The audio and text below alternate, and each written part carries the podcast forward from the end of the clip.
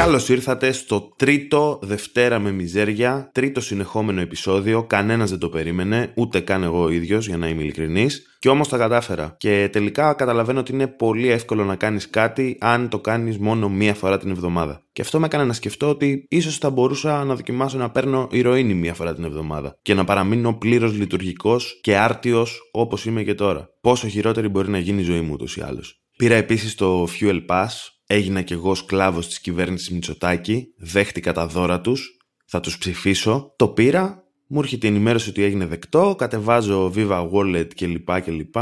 Το περνάω στο κινητό, πηγαίνω ο κύριος βενζινάδικο με ύφος χιλίων καρδιναλίων και λέω στο man βάλε μου κατοστάρα bro, κερνάει ο Μητσοτάκης. Και εκείνη ήταν η στιγμή που κατάλαβα ότι το κινητό μου δεν έχει NFC, το οποίο σημαίνει ότι δεν μπορώ να πληρώσω σε POS με κινητό και πλήρωσα από την τσέπη μου 35 ευρώ βενζίνη για ένα μηχανάκι 40 άλογα του 2005.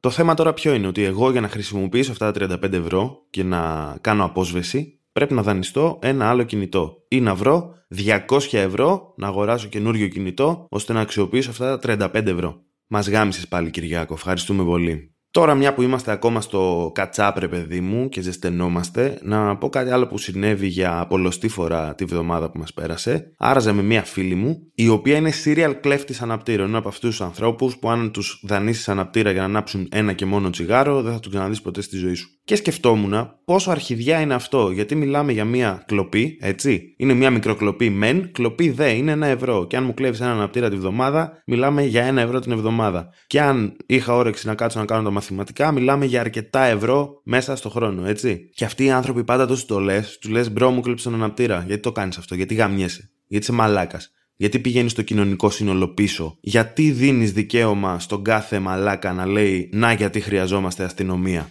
Όχι, δεν χρειαζόμαστε αστυνομία αν είμαστε όλοι ο ένας με τον άλλον. Και αυτοί οι τύποι είναι ο λόγος που έχουμε μπάτσους. Αν δεν υπήρχαν αυτοί οι μαλάκες, δεν θα είχαμε μπάτσους, παιδιά. Και τους θέτει το εύλογο ερώτημα, φίλε, γιατί με κλέβεις μπροστά στα μούτρα μου μία φορά την εβδομάδα; Και αυτοί πάντα σου πατάνε, sorry ρε φίλε, από συνήθεια το κάνω. Τι συνήθεια ρε γαμημένε, εγώ μπορεί να έχω τη συνήθεια να σου σπάω τα δόντια κάθε φορά που σε βλέπω. Είναι μια κακή συνήθεια και οφείλω να την κόψω, ρε φίλε. Γιατί κάνω κακό στον συνάνθρωπο. Εσύ, γιατί γαμιέσαι, μπορείς να μου πεις. Αναπτήρας είναι, ρε φίλε. Πάρε σπίρτα, ρε μάλακα. Κάνουν 10 cents.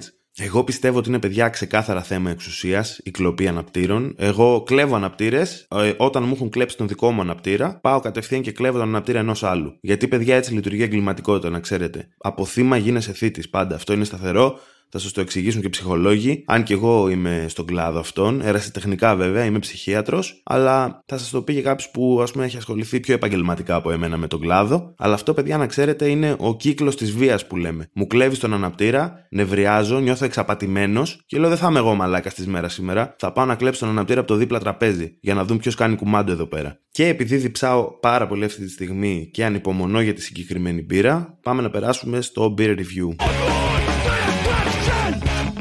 Το σημερινό μας μπυράκι είναι η White Whale Imperial Stout από την Dark Crops.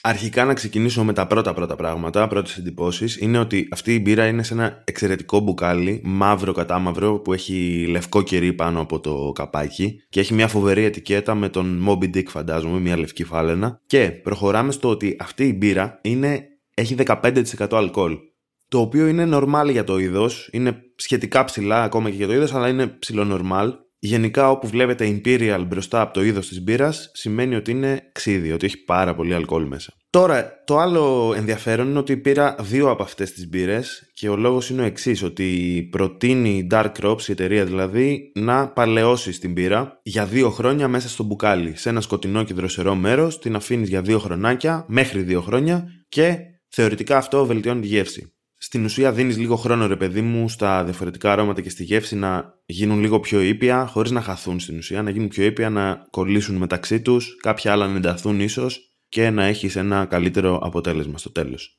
Τώρα για το review της ίδιας της μπύρας, ε, την δοκίμασα και έχω να πω ότι μου βγαίνει πάρα πολύ έντονο το αλκοόλ, το οποίο δεν είναι κάτι ιδιαίτερα ευχάριστο, ε, γιατί συνήθως πολλοί τρομάζουν με το αλκοόλ στις ε, Imperial που είναι 12-13% Συνήθως, παιδιά, όμως αυτό είναι κάτι το οποίο δεν περνάει στη γεύση. Δηλαδή, δεν καταλαβαίνεις ότι πίνεις κάτι με τόσο ψηλό αλκοόλ. Είναι πιο ισορροπημένο. Εδώ, σε αυτήν τη συγκεκριμένη, μου το βγάζει αρκετά και πιστεύω ότι είναι ένα από τα πράγματα που θα βελτιώσει η παλαίωση. Δηλαδή το μπουκάλι που θα πιω στις 16 ε, Μαΐου του 2024 θα είναι σίγουρα πολύ καλύτερο και εδώ να πούμε ότι πόσο λογική απόφαση να παλαιώσεις μπύρα για δύο χρόνια όταν τη στιγμή που ηχογραφείται αυτό το podcast έχουμε ακόμα πανδημία, είμαστε στα πρόθυρα του Τρίτου Παγκοσμίου Πολέμου, είμαστε στα πρόθυρα μιας πυρηνικής καταστροφής και εγώ θεώρησα ότι αυτή είναι η κατάλληλη στιγμή να βάλω ένα μπουκάλι να κάθεται σε ένα ντουλάπι για δύο χρόνια. Λογικό ίσως να είναι να βάλω μπρος να κάνω και ένα παιδί. Συνεχίζοντας τώρα με την πύρα, ε, μου βγάζει ένα πολύ ιδιαίτερο άρωμα κρασόμπυρας, θέλω να πω. Δεν ξέρω αν ακριβώς καταλαβαίνετε τι λέω. Είναι, γλυκ, είναι σαν ημίγλυκο κρασί. Είναι γλυκιά, έχει έντονο το αλκοόλ, έχει μια οξύτητα ταυτόχρονα είναι κάτι πολύ ιδιαίτερο. Έχω ξαναπιεί μια, δεν μπορώ να θυμηθώ τώρα, που είχε πολύ παρόμοια χαρακτηριστικά. Δεν μπορώ να θυμηθώ ποια ήταν συγκεκριμένα. Προσωπικά δεν είναι στο γούστο μου αυτό. Αν και η Stout γενικά είναι από τις αγαπημένες μου μπύρες. Και εδώ να πω ότι μου φαίνεται περίεργο γιατί αυτή η μπύρα είναι στη διπλάσια τιμή από μία άλλη μπύρα της ε, Dark Crops, την ε, Freezing Moon, η οποία στην τιμή της είναι η αγαπημένη μου Imperial Stout. Δηλαδή την παίρνω όταν νιώθω άσχημα με τον εαυτό μου και πίνω μία και μου φτιάχνει κατευθείαν τη μέρα. Η συγκεκριμένη η White Whale δεν μου βγάζει ίσως τόσο έντονα τα αρώματα και την περιπλοκότητα που περίμενα. σω καλύπτονται ακόμα από το αλκοόλ. σω η παλαίωση να τη βοηθήσει πάρα πολύ. Το πιστεύω βασικά γιατί φαίνεται ότι έχει χαρακτήρα. Απλά προς το παρόν είναι τόσο in your face που δεν μπορείς να πολύ καταλάβεις τι γίνεται. Αλλά προφανώς να πω ότι αν θέλετε να δοκιμάσετε κάτι διαφορετικό, κάτι που δεν έχετε ξαναπιεί μέχρι στιγμής. Αξίζει σίγουρα να τη δοκιμάσετε και αξίζει να δοκιμάσετε νομίζω όλες τις μπύρες της ε, Dark Crops. Μέχρι στιγμής του έχω πιει γαμούσε. Και για να πούμε επίσης για την εβδομαδία επιμόρφωση στην μπύρα, να πούμε λίγο, μια που είναι η Stout συγκεκριμένη, να πούμε λίγο για τις μαύρες μπύρες, οι οποίες είναι μια παρεξηγημένη θα λέγα κατηγορία, στην Ελλάδα τουλάχιστον. Είναι μια κατηγορία η οποία βγάζει περισσότερο αρώματα καφέ, αρώματα σοκολάτας, έχουν μέσα πολλές φορές λακτόζη, έχουν βρώμη και λέγοντας όλα αυτά, να πούμε ότι το μόνο που λείπει από αυτές τις μπύρες για να είναι το ιδανικό προϊόν είναι άρωμα από τσιγάρο και από φρεσκοτυπωμένο ριζοσπάστη. Δηλαδή, κανονικά στο μπαρ θα πρέπει να τις παραγγέλνεις και ο σερβιτόρο να τις φέρνει μαζί με κολόχαρτο. Είναι μπύρες οι οποίες δεν βασίζονται πάρα πολύ στο λυκίσκο, βασίζονται περισσότερο στην βίνη που χρησιμοποιούν για να πάρουν τη γεύση τους. Εμένα είναι από τα αγαπημένα μου είδη προσωπικά, η Stout και η Porter, που είναι κοντινά είδη, ας πούμε. Η Porter είναι λίγο πιο ελαφριές και σε γεύση και σε αλκοόλ συνήθως. Και υπάρχουν βέβαια Imperial Stout, Imperial Porter, Russian Imperial. Είναι γενικά αυτό σημαίνει πιο πολύ αλκοόλ και σε στέλνουν στο διάλογο. Γιατί παιδιά μιλάμε τώρα για μπύρες που είναι 330 ml, μισό λίτρο και τις πίνεις με ρυθμό μπύρας, αλλά σκεφτείτε ότι πίνεις αλκοόλ κρασιού. Οπότε, άμα πιεις δύο-τρει, είσαι κουδούνι και δεν έχεις καταλάβει ακόμα το γιατί. Και προσωπικά θεωρώ ότι είναι λίγο πιο σύπερ, ρε παιδί μου, μπύρες. Δηλαδή, τις πίνεις αργά-αργά να τις απολαύσεις, τις πίνεις λίγο πιο ζεστές από τις άλλες. Βαθμούς, νομίζω, 12 με 14 προτείνουν συνήθως οι εταιρείες. Και εκεί πέρα καταλαβαίνεις, ρε παιδί μου, τη γεύση τους και την περιπλοκότητά τους. Μπορεί να έχουν τρελά αρώματα μέσα, καπνό, δέρμα, μπορούν να θυμίζουν κάποιο άλλο ποτό. Είναι πολύ ιδιαίτερες μπύρες και είναι πραγματικά να ράξεις το σπίτι σου, να ανάψεις την πίπα σου, να ανοίξεις μια ωραία ποιητική συλλογή και να απολαύσεις τον πυράκι σου σαν μπουρζουά καριόλης. Αλλά επειδή η Stout είναι συνήθως πιο ακριβές μπύρες, πάμε να ακούσουμε μερικά λόγια για τον άνθρωπο που μας δίνει τη δυνατότητα να είμαστε εδώ σήμερα και να ηχογραφούμε. Σιγαρέτα και προϊόντα καπνού, τράγος. Ανησυχείτε για τις καρκινογόνες ουσίες που περιέχουν τα τσιγάρα; Φοβάστε για τη θετική δυσλειτουργία και τη γονιμότητά σας; Σας ανησυχεί καθημερινά πως το κάπνισμα είναι αργός θάνατος; Η τράγος ΑΕ και το ειδικό της χαρμάνι από τρεις ποικιλίες καπνού και υδροκιάνιο σας εγγυάται πως από εδώ και πέρα ο θάνατος από το κάπνισμα θα είναι απολαυστικός και άμεσος. Γιατί να υπομένετε τόσους ανθρώπους να σας λένε πως πρέπει να κόψετε το κάπνισμα, ενώ μπορείτε πολύ απλά να κόψετε το νήμα της ζωής σας. Τα προϊόντα καπνού τράγος πολλούνται σε πακέτα του ενός σιγαρέτου ή σε σακουλάκια καπνού των 0,7 γραμμαρίων. Βρείτε τα σε όλα τα περίπτερα και όλα τα εξειδικευμένα φαρμακεία.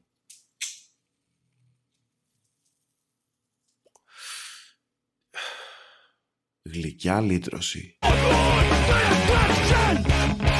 Και για να προχωρήσουμε στο κυρίως θέμα, ήταν ένα πολύ ιδιαίτερο Σαββατοκύριακο για τον καλλιτεχνικό κόσμο, γιατί την Παρασκευή βγήκε ο νέος δίσκος του Lex, το Μετρό, και επίσης το Σάββατο είχαμε τελικό Eurovision. Δύο γεγονότα που συγκλώνησαν τον καλλιτεχνικό κόσμο προφανώς. Επίσης ένας ακόμα ράπερ, Kendrick Lamar νομίζω λέγεται, έβγαλε δίσκο την Παρασκευή. Δεν ασχολήθηκε κανένας στην Ελλάδα με αυτόν, γιατί έβγαλε δίσκο ο Λέξαρας μετά από τέσσερα χρόνια. Φαντάζεστε λίγο τη δισκογραφική του Kendrick Lamar στην Αμερική να κοιτάει τα νούμερα της ε, πρώτης ημέρας και να είναι σε φάση «ΟΚ, okay, Ιαπωνία γαμίσαμε, Αμερική γαμίσαμε, Καναδά γαμίσαμε, μέχρι και στην Ουγκάντα γαμίσαμε, βγήκαμε πρώτη σε listen στο Spotify, Ελλάδα μηδέν ακροάσεις τι στο μπούτσο έγινε εκεί. Παιδιά, αυτός ακριβώς είναι ο Λέξ. Δηλαδή, έβγαλε δίσκο Kendrick Lamar, ο καλύτερος ράπερ του κόσμου, και όλη η Ελλάδα σχολιόταν με το αν το μετρό είναι το ίδιο καλό με τον προηγούμενο δίσκο. Προσωπικά είμαι και εγώ μεγάλος φαν του Λέξ, γουστάρω πάρα πολύ τις solo δουλειές του. Πιο πριν ήταν απαράδεκτος, αλλά οι solo δουλειές του μου έχουν αρέσει πάρα πολύ. Ειδικά ο προηγούμενος δίσκος είναι από τους αγαπημένους μου, αν όχι αγαπημένους μου στο ελληνικό ραπ. Και ο τελευταίος μου άρεσε, λίγο αλλαγμένο στυλ, φρέσκα beats. Είχε ο τύπος τους καλύτερους beatmakers, οπότε για να αποτύχει ήθελε πάρα πάρα πολύ ταλέντο και αυτό είναι κάτι το οποίο έχει, αλλά έχει ταλέντο στο να βγάζει καλά πράγματα. Οπότε τα κατάφερε και έβγαλε ένα καλό δίσκο. Βέβαια, πρέπει να πω ότι δεν μου άρεσε ο προηγούμενος δίσκος. Ε, ίσως καθαρά γιατί το στυλ σε εκείνον το δίσκο στοιχουργικά και υφολογικά ταιριάζει περισσότερο σε μένα σαν ακροατή και ήταν κάτι πολύ ιδιαίτερο για την Ελλάδα. Ενώ ο τελευταίος κινείται πιο πολύ σε drill πλαίσια, ας πούμε, έχει λίγο τραπόμπιτο πιο έντονο, είναι κάτι πιο εύκολο, θα έλεγε κανείς. Παραμένει Lex βέβαια, έχει φοβερές ατάκες μέσα. Στη δεύτερη ακρόαση μπορώ να πω ότι τον εκτίμησα πολύ περισσότερο σαν δίσκο από ότι στην πρώτη. Και είναι ένας δίσκος που σίγουρα θα ακούσω πάρα πολλές φορές ακόμα. Τώρα θέλω να πω δύο-τρία πράγματα για το Lex. Γιατί ο Lex έβγαλε έναν δίσκο την ίδια μέρα με τον Kendrick Lamar και όλοι ασχολιόμαστε με τον δίσκο του Lex και όχι με του Kendrick. Γιατί, παιδιά, όσο και να γαμάει ο Kendrick, ο Lex μιλάει για εμάς. Μιλάει για το εδώ, μιλάει για τη χώρα μας, μιλάει για τη φάση μας, μιλάει για αυτό που περνάμε όλοι καθημερινά. Και γι' αυτό ο τύπος έχει γίνει και φαινόμενο, έτσι. Είχα πριν κάποια χρόνια μια συζήτηση με ένα φίλο πάνω στο φαινόμενο Lex, ας πούμε, και στο τι είναι αυτό που έκανε ο Lex στην πραγματικότητα και τον έκανε τόσο μεγάλο και τον έκανε να αγαπηθεί από πραγματικά όλα τα κοινά. Δηλαδή, έχω γνωρίσει κόσμο που ακούει την οποιαδήποτε μουσική και όλοι συγκλίνουν στο ότι ο Lex είναι ό,τι καλύτερο έχει βγάλει ίσως το ελληνικό ραπ τα τελευταία χρόνια. Και ο φίλος μου, ο οποίος είναι πολύ βαθύς γνώστης του ραπ, μου είπε κάτι πολύ ενδιαφέρον.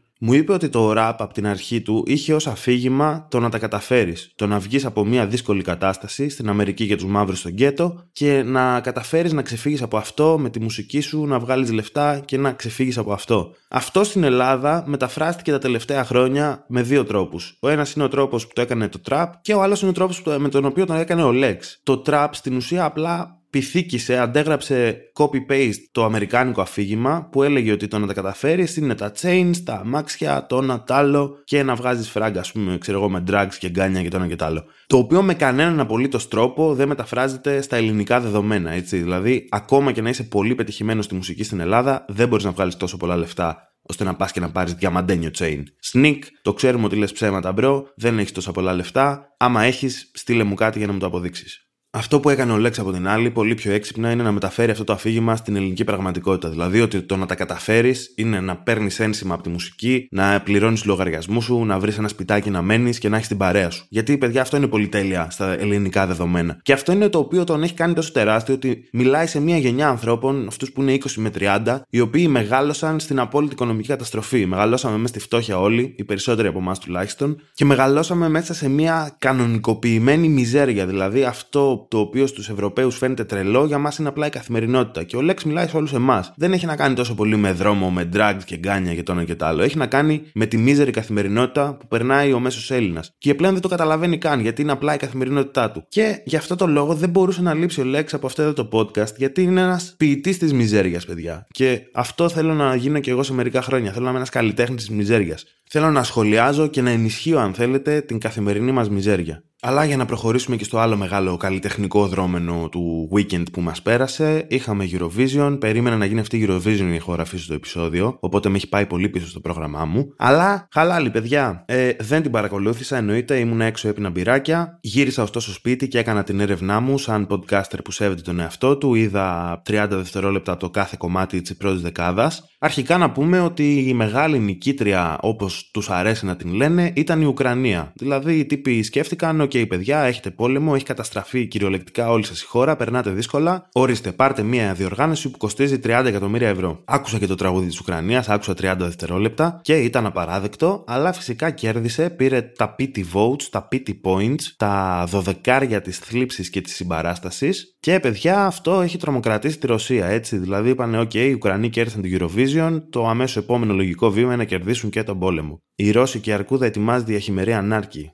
Το τραγούδι ήταν ένα μείγμα ουκρανικής ε, folklore μουσικής. Ξεκινάει, λέω OK, okay, μου αρέσουν πολύ αυτά τα Slavic folk τραγούδια, τα γουστάρω και ξαφνικά μπαίνει ένας ράπερ ο οποίος είναι κάτι σαν μίξη του Νίβο με τον λεκτικό επεξεργαστή. Και τα γαμάει όλα παιδιά. Και αυτό το τραγούδι βγήκε πρώτο. Γιατί είπαμε, OK, okay, Στείλαμε όπλα, στείλαμε ανθρωπιστική βοήθεια, δεν έχει δουλέψει τίποτα μέχρι στιγμής. Ήρθε η ώρα να στείλουμε δωδεκάρια στη Eurovision. Εν τω μεταξύ, η Ρωσία νομίζω έχει αποκλειστεί από τον διαγωνισμό λόγω του πολέμου, λόγω της εισβολής. Οπότε εκεί ίσως θα μπορούσε να λυθεί η διαφορά, παιδιά. Έτσι, να τους βάλουμε κόντρα μέσα στη Eurovision και όποιος κερδίσει, κερδίζει την εδαφική του ακεραιότητα. Μιλάμε, παιδιά, για το μεγαλύτερο διπλωματικό χτύπημα που έχει δεχθεί η Ρωσία εδώ και πάρα πολλά χρόνια. Αλλά για να μην μείνουμε μόνο στη νίκη της Ουκρανίας, να μιλήσουμε λίγο γενικότερα για αυτόν τον ε, θεσμό της Eurovision, τον οποίο έχει μερικά χρόνια που δεν παρακολουθώ, γιατί περισσότερο δεν, είναι ότι δεν έχω τηλεόραση και δεν πολύ έχω χρόνο συνήθως να κάτσω να δω σαβατιάτικα Eurovision.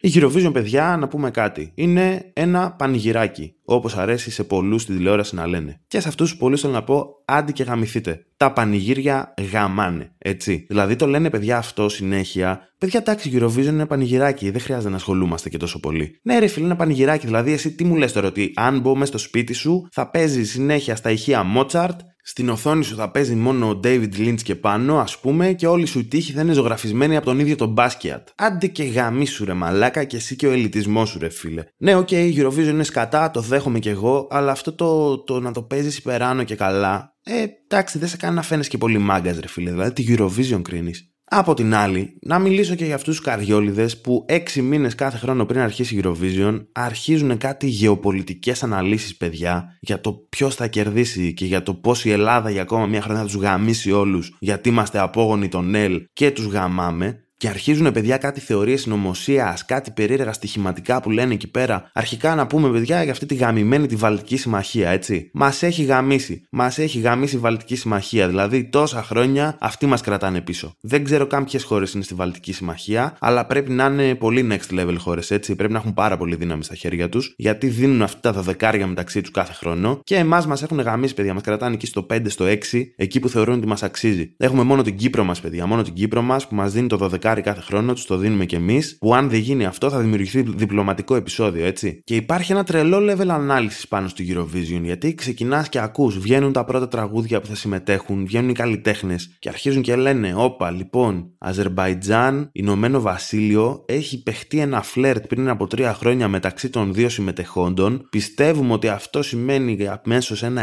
7 ή ένα 8 στη βαθμολογία από τη μία χώρα στην άλλη. Ωστόσο, να μην ξεχνάμε το beef μεταξύ Γαλλίας και Ιταλίας, ε, δηλαδή το 2003 είχε εξελιχθεί σε μάχη στο Καμαρίνι ο διαγωνισμός, όταν οι δύο συμμετέχοντες άρχισαν να διαφωνούν για το ποια από τις δύο χώρες έχει το καλύτερο κρασί. Και ξεκινάνε μια ανάλυση με αυτή τη βάση για το πώς όλο αυτό θα οδηγήσει στην αναπόφευκτη νίκη της Ελλάδας, που θα τους γαμίσει για ακόμα μια χρονιά. Εν τω μεταξύ, μπορείς να καταλάβεις πολύ γρήγορα ακούγοντας τα τραγούδια ποιο είναι Eurovisionικό, ποιο θα αρέσει στον κόσμο, ποιο έχει περισσότερες πιθανότητες να κερδίσει. Το φετινό τραγούδι της Ουκρανίας δεν ήταν ένα από αυτά τα τραγούδια, απλά η Ουκρανία είναι σε πόλεμο και είπαμε ότι τους αξίζει ένα δωδεκάρι για αυτό το λόγο. Keep fighting the good fight, guys.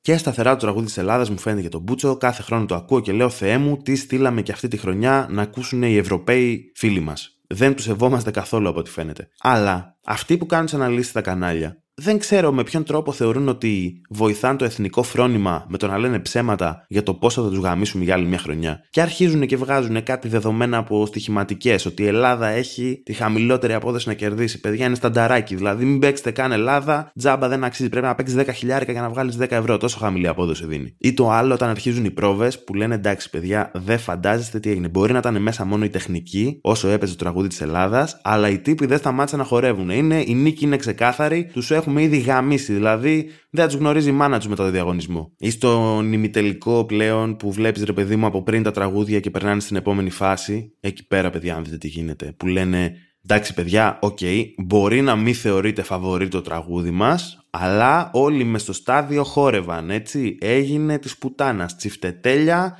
ζεϊμπέκικα, χαμός. Θα κερδίσουμε, είναι δεδομένο. Φέτος άκουσα και το άλλο θρηλυκό, ότι πήγανε και ρώτησαν την ελληνική αποστολή αν η Ελλάδα μπορεί να λάβει τη Eurovision του χρόνου. Δηλαδή, σαν να τους λένε παιδιά, επειδή το βλέπουμε, είναι στανταράκι ότι θα κερδίσετε, πείτε μας το έχετε να ξέρουμε, γιατί την προηγούμενη φορά ακολούθησε μια κρίση που κράτησε 20 χρόνια. Οπότε να δούμε αν οικονομικά μπορείτε να το αναλάβετε. Και αυτό είναι για αυτούς ξεκάθαρο σημάδι ότι θα κερδίσουμε. Δηλαδή, το σενάριο ότι οι τύποι είχαν φανταστεί ότι θα κερδίσει η Ουκρανία και σκέφτηκαν ότι, OK, θα ήταν καλύτερο η Eurovision να μην γίνει σε κάποιο καταφύγιο και όλοι οι διαγωνιζόμενοι να φοράνε στολές ραδιοβιοχημικού πολέμου. Απλά ξεκάθαρα η μεγάλη Ελλαδάρα θα τους γαμίσει για ακόμα μία φορά, οπότε να το έχουμε λύσει από τώρα το θέμα ότι μπορείτε να το αναλάβετε, έτσι. Και εδώ να πούμε, παιδιά, γιατί μου αρέσει η Eurovision. Γιατί πραγματικά θεωρώ ότι σαν θεσμός γαμάει. Γιατί είναι σαν να βάζουν όλα τα κράτη της Ευρωπαϊκής Ένωσης λεφτά, ώστε να μαζευτεί πολλοί κόσμος σε ένα μέρος και να πάρουν όλοι μαζί πάρα πολύ κοκαίνη. Και αυτό να το βλέπουμε όλοι ταυτόχρονα σε δημόσια μετάδοση. Και αυτό από μόνο του στο μυαλό μου γαμάει να κάθομαι με όλη μου την οικογένεια μπροστά στην τηλεόραση, να τρώμε πατατάκια, να πίνουμε τσίπουρα και να βλέπουμε ανθρώπους να παίρνουν κοκαίνη και να περνάνε καλά. Αυτό για μένα είναι ανεκτήμητο. Και να θυμηθούμε εδώ το περιστατικό στην περσινή Eurovision, που ο τύπος από την Ιταλική συμμετοχή αποφάσισε να ξεκινήσει να το γιορτάζει λίγο νωρίτερα, ενώ τον παίρναν οι κάμερες, και βάρεσε μια μυτιά τόσο μεγάλη όπως ο Τόνι Μοντάνα στις τελευταίες σκηνές του Scarface. Νομίζω ότι δεν μπορούμε να μιλάμε για Eurovision χωρίς να μνημονεύσουμε επίσης την καλύτερη συμμετοχή όλων των εποχών της Ελλάδας, το Σαγαπό του Μιχάλη Ρακιτζή. Παιδιά, μιλάμε για ένα τραγούδι το οποίο ήταν η ίδια μας η χώρα. Πραγματικά, υπανάπτυκτη τεχνολογικά, νομίζαμε ότι το μέλλον είναι πανοπλίες από, από ανθρακόνημα, μπιτάκι δεκαετίας 70 που νομίζαμε ότι το 2000 είναι μοντέρνο και απαράδεκτη ελληνική προφορά. Δηλαδή, τα είχε όλα αυτό το τραγούδι. Κανένας δεν το κατάλαβε, ήταν πολύ μπροστά από την εποχή του. Μιλούσε όμως ξεκάθαρα για την Ελλάδα και γι' αυτό μισήθηκε. Εγώ, παιδιά, έχει χρόνια που το λέω. Θέλετε νίκες στην Eurovision; Να στέλνουμε κάθε χρόνο Rotting Christ. Rotting Christ. Ό,τι καλύτερο έχουμε βγάλει μουσικά σαν χώρα, έτσι. Με διεθνή αποδοχή. Οι μεταλλάδες είναι χαζοί. Μόνο που θα δουν metal στην τηλεόραση θα πούνε: OK, πάμε να στηρίξουμε την κουλτούρα μας, φίλε, επιτέλους. Μας βγάζουν στην τηλεόραση. Τόσα χρόνια είμαστε στο περιθώριο. Τώρα όμως τους γαμάμε. Τώρα λέμε για σωτανά στην τηλεόραση. Και θα πάνε να ψηφίζουν όλε τα μοσχάρια, ρε φίλε. Και θα πάρουμε τις νίκες. Αυτό δεν ξέρω πώς μεταφράζεται. Τι σημαίνει νίκη στη Eurovision. Παίρνουμε κάποια λεφτά, παίρνουμε κάποιο χρηματικό έπαθλο; Δεν ξέρω. Αυτό που ξέρω σίγουρα όμως είναι ότι το πρώτο επεισόδιο του Δευτέρα με Μιζέρια τάραξε τα νερά όπως κόπευε να κάνει και το δεύτερο πήγε καλά, αλλά το πρώτο ήταν αυτό που δέχτηκε το πρώτο μου hate mail και το δεύτερο μου hate mail και το τρίτο μου hate mail. Γενικά παίχτηκε λίγο hate mail σε αυτό το επεισόδιο και θέλω να πω, παιδιά, ότι το πήρατε πάρα πολύ σοβαρά κάποιοι από εσάς. Δεν θα βγάλω τώρα κανένα στη σέντρα, δεν έχω λόγο, δεν είχα λόγο ούτως ή άλλως να παρεξηγηθώ με κανέναν. Απλά νομίζω ότι το έκανα αρκετά ξεκάθαρο στο πρώτο επεισόδιο και θέλω να το ξανακάνω ξεκάθαρο ότι αυτό εδώ είναι ένα podcast στο οποίο απλά πατάω record, αρχίζω να μιλάω, το κάνω ένα πρόχειρο edit και πατάω upload. Δεν θέλω να αλλάξω την κοσμοθεωρία κανενός, δεν κάνω σοβαρή ανάλυση πάνω σε τίποτα, απλά λέω μαλακίες που μου έρχονται γιατί θέλω να περνάει η ώρα μου δυσάρεστα. Απλά εγώ το έβαλα να ανέβει μια Κυριακή βράδυ, παίζει τη Δευτέρα, ξυπνάω Τρίτη πρωί και στο κινητό μου έχω 3-4 μηνύματα που μου εξηγούσαν γιατί όλα αυτά που λέω είναι μαλακίες. Και σε αυτούς τους ανθρώπους που μου στείλαν αυτά τα μηνύματα, θέλω να σου πω αρχικά ευχαριστώ που ασχοληθήκατε με το να το ακούσετε και να μου στείλετε και ένα μήνυμα. Και δευτερευόντω να πω ότι παιδιά, το ξέρω ότι αυτά που λέω είναι μαλακίες. Δηλαδή, δεν προσθέσατε κάτι στις ήδη υπάρχουσες γνώσεις μου. Ούτε κι εγώ σκόπευα να προσθέσω κάτι στις δικές σας. Και αυτό θέλω να θυμάστε από αυτό το podcast γενικά. Θέλω να θυμάστε ότι όλα είναι ανούσια, όλη μας η ζωή έχει ως μοναδικό σκοπό να παράγουμε content για το ίντερνετ και μια μέρα θα πεθάνουμε όλοι. Αυτά για αυτή τη βδομάδα. Είχαμε λίγο επικαιρότητα. Είπα να το δοκιμάσω να δω πώς θα είναι η φάση, γιατί είχαμε, όπως σας είπα, ένα τρελό καλλιτεχνικό weekend. Δεν μπορούσα να μην ασχοληθώ με αυτό. Τα λέμε την επόμενη Δευτέρα στις 7. Σας αγαπώ και σας φιλώ. Hey, εσύ, μ' ακούς; Ναι, ναι, ναι. Εσύ, σε σένα μιλάω.